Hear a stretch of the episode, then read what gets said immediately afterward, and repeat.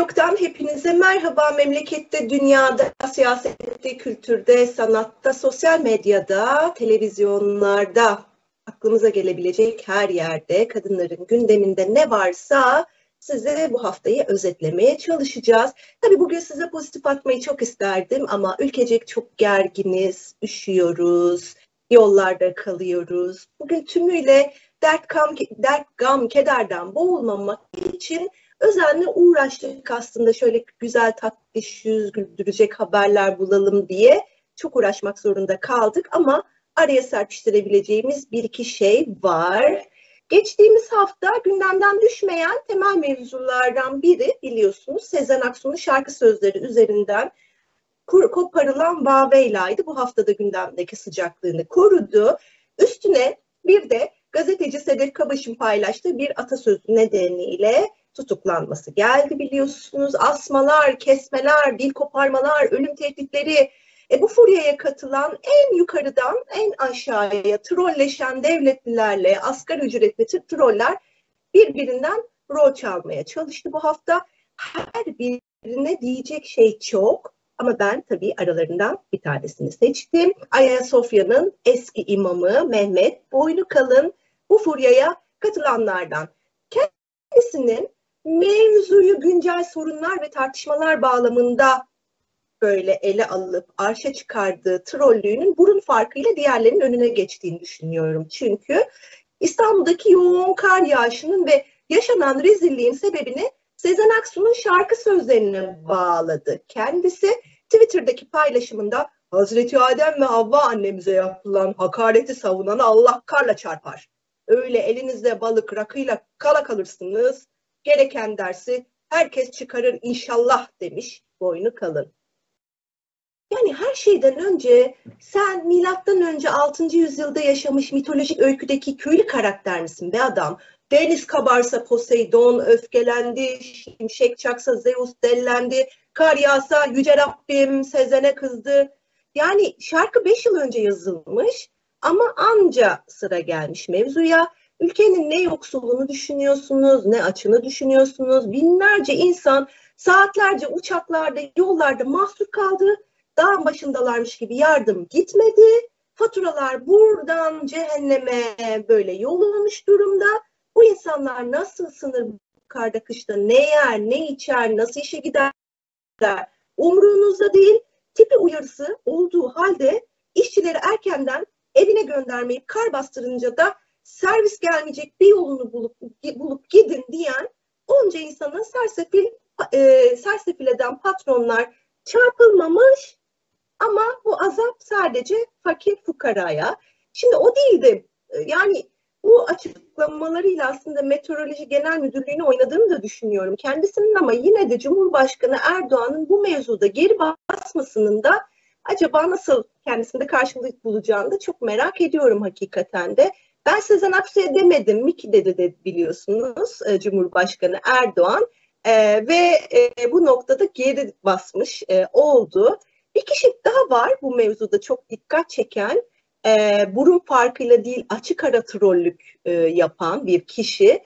Onun da e, bütün bu geri basmalardan sonra akıbetinin ne olacağını çok merak ediyorum gerçekten de. Kendisi 15 Temmuz Gazileri Federasyonu üyesi bir insan. Biliyorsunuz bunlar çıktılar. Sezen Aksu hakkında suç duyurusunda bulunup bir de üstüne açıklama yaptılar. Açıklamada da e, Süleyman Soylu'dan esinlendiklerini çok açık açık söyleyerek kafalarını sıkacağız diye bir tehditte bulundular biliyorsunuz ve bu kişi, bu tehditleri savuran kişinin ihale müptelası olduğu da ortaya çıkmış oldu. İşte bu suç duyurularının arkasından yaptıkları açıklamada kafalarına sıkacağız diye böyle skandal bir tehditte bulunmuştu AKP'li Erol Bulut kendisi. Şimdiye kadar kamudan toplam bedeli yarım milyar lirayı aşkın onlarca ihale alan bir şahsiyet olduğu da ortaya çıktı. Şaşıramıyoruz gerçekten de. Bu arada bu hafta 25 Kasım Kadına Yönelik Şiddetle Mücadele Günü'nde İstanbul'da Taksim Tünel'de yapılan eyleme katılan kadın savunma ağı üyesi iki kadının evlerine e, yapılan polis baskınıyla gözaltına alındığını e, öğrendik. Neden ne? Toplantı ve gösteri yürüyüşü kanununa muhalefet. Yeter mi? Yetmez. Bir de tabii ki Cumhurbaşkanına hakaret iddiası var. İşte atılan sloganlara zıplayarak eşlik etmekte buna kanıt olarak gösterilmiş. Şimdi aynı zamanda yine 25 Kasım'a katıldıkları için 20 kadın hakkında soruşturma başlatıldığını da öğrendik ve altısının gene hiç sekme, sekmeyen bir biçimde Cumhurbaşkanı'nın hakaretten suçlandığını da öğrenmiş bulunmaktayız. Şimdi bakın Cumhurbaşkanı istediği kişinin dilini koparabiliyor. Kimse Cumhurbaşkanı'nı eleştiremiyor. Canı isteyen kafalara sıkabiliyor ama bunlar düşünce ve ifade özgürlüğüne giriyor. Kadınlar meşru bir eyleme katıldı, şiddete karşı sözlerini söyledi diye ev baskınıyla gözaltında. Öyle mi? Öyle anacığım. Burası Türkiye. Şimdi bu bütün meselelerin üstüne bir de AKP MYK'sı tabii ki her hafta olduğu gibi bu haftada toplandı. Yani bütün bunların üzerine memleket böyle bir havaya sokulmuşken ne konuşuldu acaba AKP MYK'sında diye tabii ki biz de dikkatle izledik.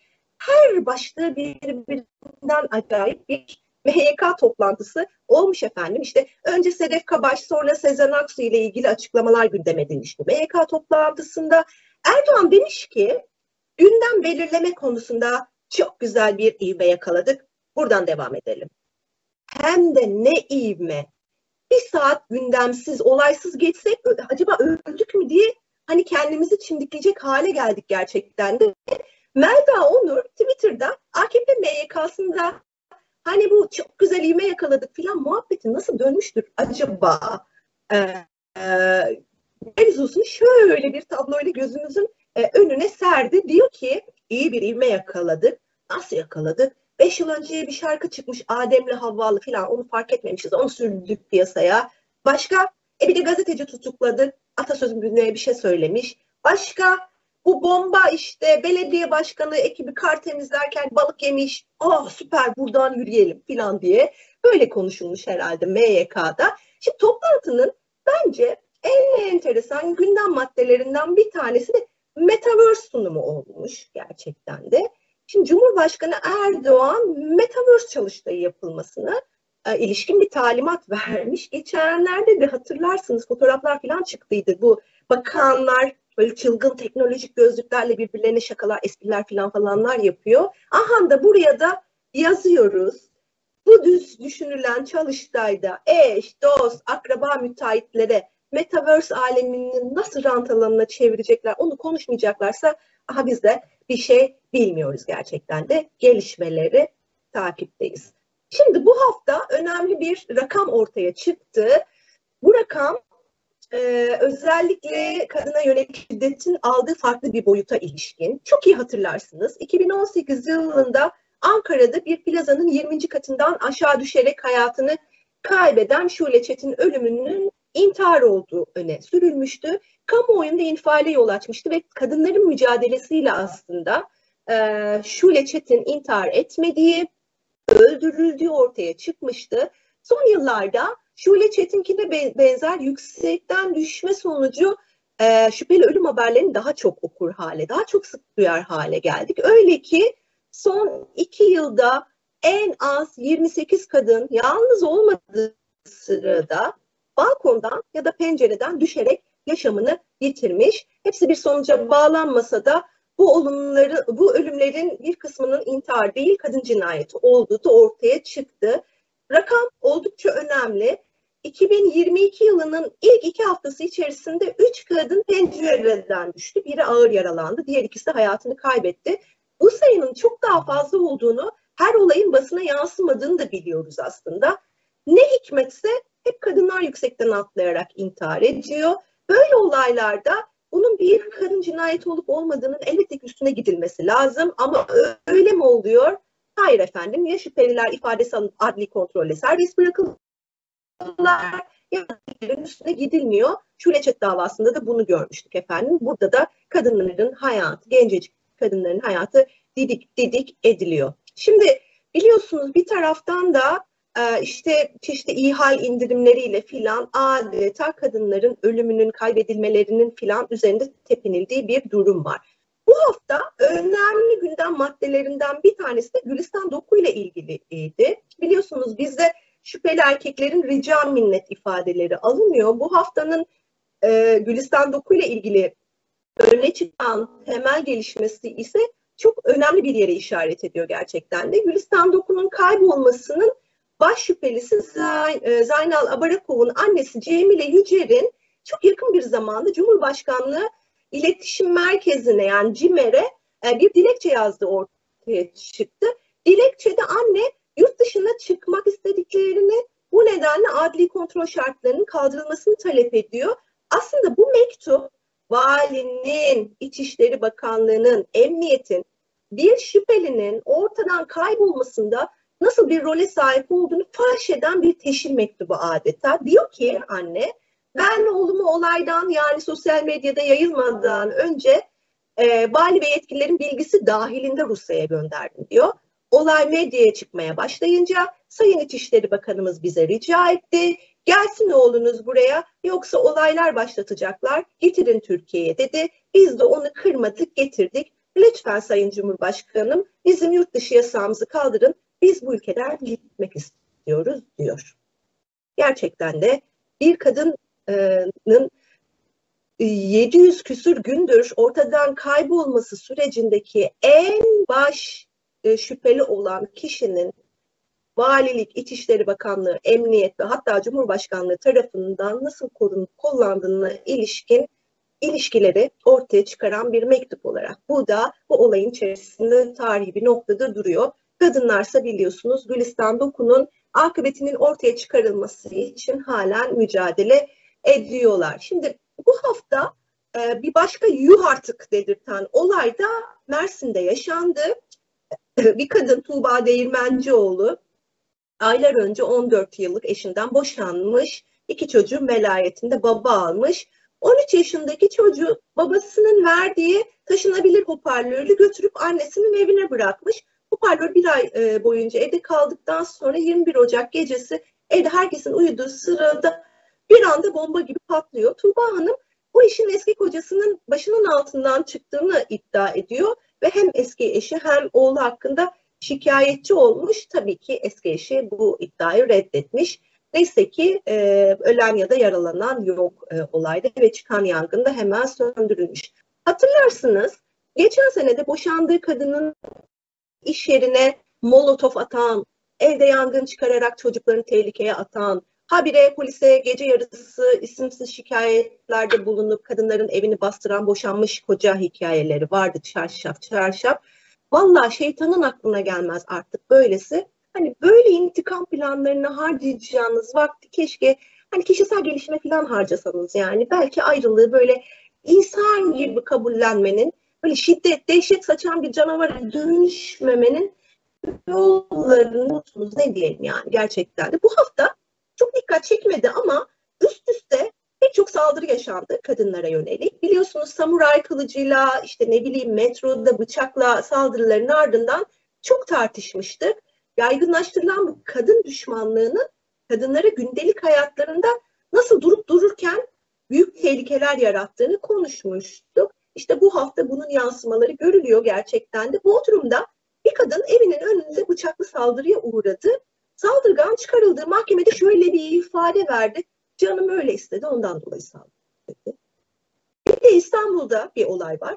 Kaldığı yurttan çıkarak okula gitmek üzere bindiği toplu taşıma aracından inen üniversite öğrencisi kadın yolda yürüyor. Duraktan böyle okula doğru yürüyor bir akşam vakti. Ve karşısından gelen bir adam durduk yere yerden aldığı taş ile genç kadının başından burada soruyorsun cevap canım öyle istedi. Ya bu vakaların derhal önüne geçmek lazım. Hiçbirimiz gerçekten güvende değiliz. Güvende olmadığımızı gösteren olaylardan biri de İstanbul'da Kartal'da onun oğlu aile sağlığı merkezinde görev yapan hemşire Ömür Erez'in 20 suç kaydı bulunan Rahmi Uygun tarafından çalıştığı sağlık kurumunda silahla öldürülmesi oldu. hemşire Ömür'ün çalıştığı aile merkezinde e, yaşanan bu olay tabii bir taraftan kadına yönelik şiddeti ama diğer taraftan da sağlık kurumlarındaki e, güvenliğin yetersizliğini de ciddi biçimde tartışmayı gerektiriyor gerçekten de. Bir de hani böyle katledilen kadınların e, arkasından yapılan haberlerde sürekli olarak işte bir süredir ilişkide bulunduğu erkek tarafından öldürüldü, yaralandı falan gibi kullanılan bir ibare var. Hani bu katillerin böyle haksız tarih indirimi almak üzere dilden dile falan birbirlerine öğrettikleri bir ibare ve medyadan işte bu olayı kınamaya çalışan Sağlık Bakanı'nın taziye mesajına kadar her yere yerleşmiş durumda bu ifade. Bunun üzerine de düşünmek gerekiyor gerçekten de. Hemşire ömrün katledilmesinin ardından sağlık örgütleri katliamın gerçekleştirildiği yerde bir açıklama yaptı ve bu açıklamanda e, İstanbul Sözleşmesi'ne de dikkat çektiler. Emek ve meslek örgütlerinin böylesi olaylarda müdahil olması, sorumluluk duyması gerçekten çok önemli. E, bir taraftan da bunun e, sağlık çalışanlarına yönelik, özellikle de kadın sağlık çalışanlarına yönelik şiddete ilişkin de kimi tartışmaları da e, tekrardan e, tekrardan gündeme getirdiğini de söylememiz lazım. Bu hafta bir veri çıktı ortaya. E, hemşireler göç ediyorlar farklı ülkelere. E, hekimler gibi hemşireler de işte farklı sağlık alan, farklı alanlardan sağlık profesyonelleri de şiddet yüzünden, itibarsızlaştırma yüzünden, ekonomik koşullar, çalışma koşulları yüzünden başta Almanya ve İngiltere olmak üzere başka ülkelerde gelecek arıyorlarmış. E, ve rakamlarda gerçekten her geçen gün artıyor. Geçen hafta sadece 3 günde 3 hemşire görevi başında saldırıya uğradı. İşte Şanlıurfa'da Mehmet Aslan'ın kolu kırıldı, İstanbul'da hamile bir e, kadın hemşire hasta yakınları tarafından vahşice tekmelendi. Hemşire Ömür Erez'in yaşadığını biraz önce e, anlattım. İşte bütün bu veri yani dur o olaylar son 4 ayda 48 hemşirenin yurt dışına göç ettiğini, 3000'e yakın hemşire ve ebenin de yurt dışı hazırlığı yaptığını, e, geçen yıl 1400'den fazla hekimin de yurt dışı başvuruları için Türk Tabipler Birliği'nden iyi hal belgesi aldığı rakamlarını da beraberinde getiriyor. Yakında gerçekten de hastanelerde çalışan, yetkin çalışan bulamayacağız. Bu haftanın önemli e, notlarından bir tanesi de Danıştay Savcısı Elmas Mucukgil'in İstanbul Sözleşmesi'nden çekilme kararının hukuka aykırı olduğu yönünde görüş bildirmesi oldu. Danıştay Başsavcılığı İstanbul Sözleşmesi'nin iptaliyle ilgili açılan bir davada görüş ifade etmiş. Biliyorsunuz Cumhurbaşkanı'nın sözleşmeden e, bir gece yarısı hukuksuz bir biçimde e, ayrılması, Türkiye'nin ayrılmasına karar vermesinden hemen sonra pek çok dava açılmıştı. Bu kararın verildiği, bu e, görüşün verildiği davalardan bir tanesi de onlardan biri. E, böyle bunun da altını çizmiş olalım. Yani dünyada kadına yönelik şiddet büyük bir sorun olarak her daim her yerde gündemde. Bu hafta e, dünyadan bölümümüzü sizi Yunanistan'a götüreceğiz. Bu aralar Yunanistan'a çok yükseliyorum. Gerçekten böyle öpülüp sarılıp işte budur filan denilecek çeşitli şeylere ev sahipliği yapıyor. E, bu hafta olanlardan bir tanesi şu. 24 yaşında genç bir kadın Selanik'te yılbaşı gecesi katıldığı lüks bir otelde e, işte lüks bir oteldeki partide cinsel saldırıya uğramıştı. Sanıklar da zengin çocukları. Bu hafta Yunanistan'da binlerce kadın ve erkek yalnız değilsin demek için yürüdü. Sizin paranız varsa bizim sesimiz var. Tecavüzlerin üzerinin örtülmesine hayır dediler. Şimdi bu saldırı müferit değil tabii ki. Bunu ortaya koyuyor bu eylemi gerçekleştirenler. Pek çok genç kadının benzer şekilde saldırıya uğradığını, fuhşa zorlandıklarını mesela Kıbrıs'a kadar ulaşan bir e, şebekenin söz konusu olduğu da Yunanistan'daki tartışma gündemlerinden bir tanesi. Dedim ya bu aralar Yunanistan'ı çok yükseliyorum. İşte bu aralar bizim memleketin prototipi gibi bir sürü şey yaşıyorlar ama böyle bambaşka biçimlerde sonuçlanıyor yaşananlar. Hafta Yunanistan'da ne oldu? Tıpkı İstanbul'daki gibi ee, özellikle Atina ve çevresinde kar yağışı bir bir böyle bir binlerce e, aracın yolda kalmasına sebep oldu. İşte tıpkı bizdeki gibi birçok semtte elektrik kesintileri yaşandı. Ne bileyim çok sayıda hasta böyle hastanelere ulaşamadı filan. Şimdi çok büyük bir tepki oluşturmuş durumda Atina'da, bu Yunanistan'da ve bu tepkiler Başbakan Kyriakos Mitsotakis'in e, işte bu yolları temizlemekle, bu yolların güvenliğiyle sorumlu şirketin yolda kalan her araba için 2000 avro tazminat ödenmesini istemesini de beraberinde getirdi. Ee, şimdi yollarda mahsur kalan her araç için 2000 avro tazminat ödenmesini yeterli bulmuyor canımız Yunanistanlı komşularımız ve bir araya gelerek işte e, dava açmaya da hazırlanıyorlar. Yetmiyor bir de kar yağışının büyük mağduriyet yaratması üzerine sendikalar bir miting yapacaklar. Afetle mücadele politikalarının değişmesinin yanı sıra elektrik faturalarının düşürmesi gibi taleplerde öne çıkıyor. Bakalım buradan bize ne düşecek?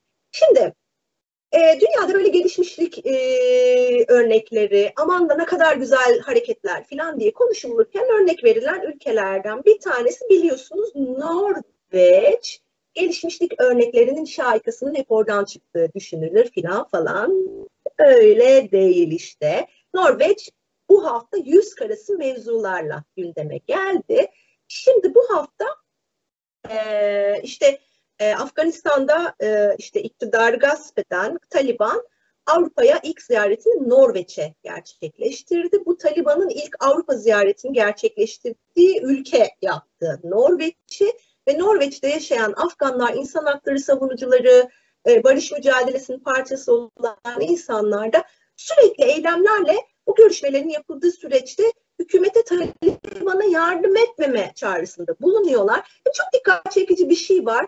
Bunun böyle altını özellikle çizmek istedik ne var ne yok da. Taliban heyetiyle yapılan toplantıya katılan bir var. Amerika'nın, Amerika Birleşik Devletleri'nin Afganistan Kadın Hakları Özel Temsilcisi kendisi Rina Amiri.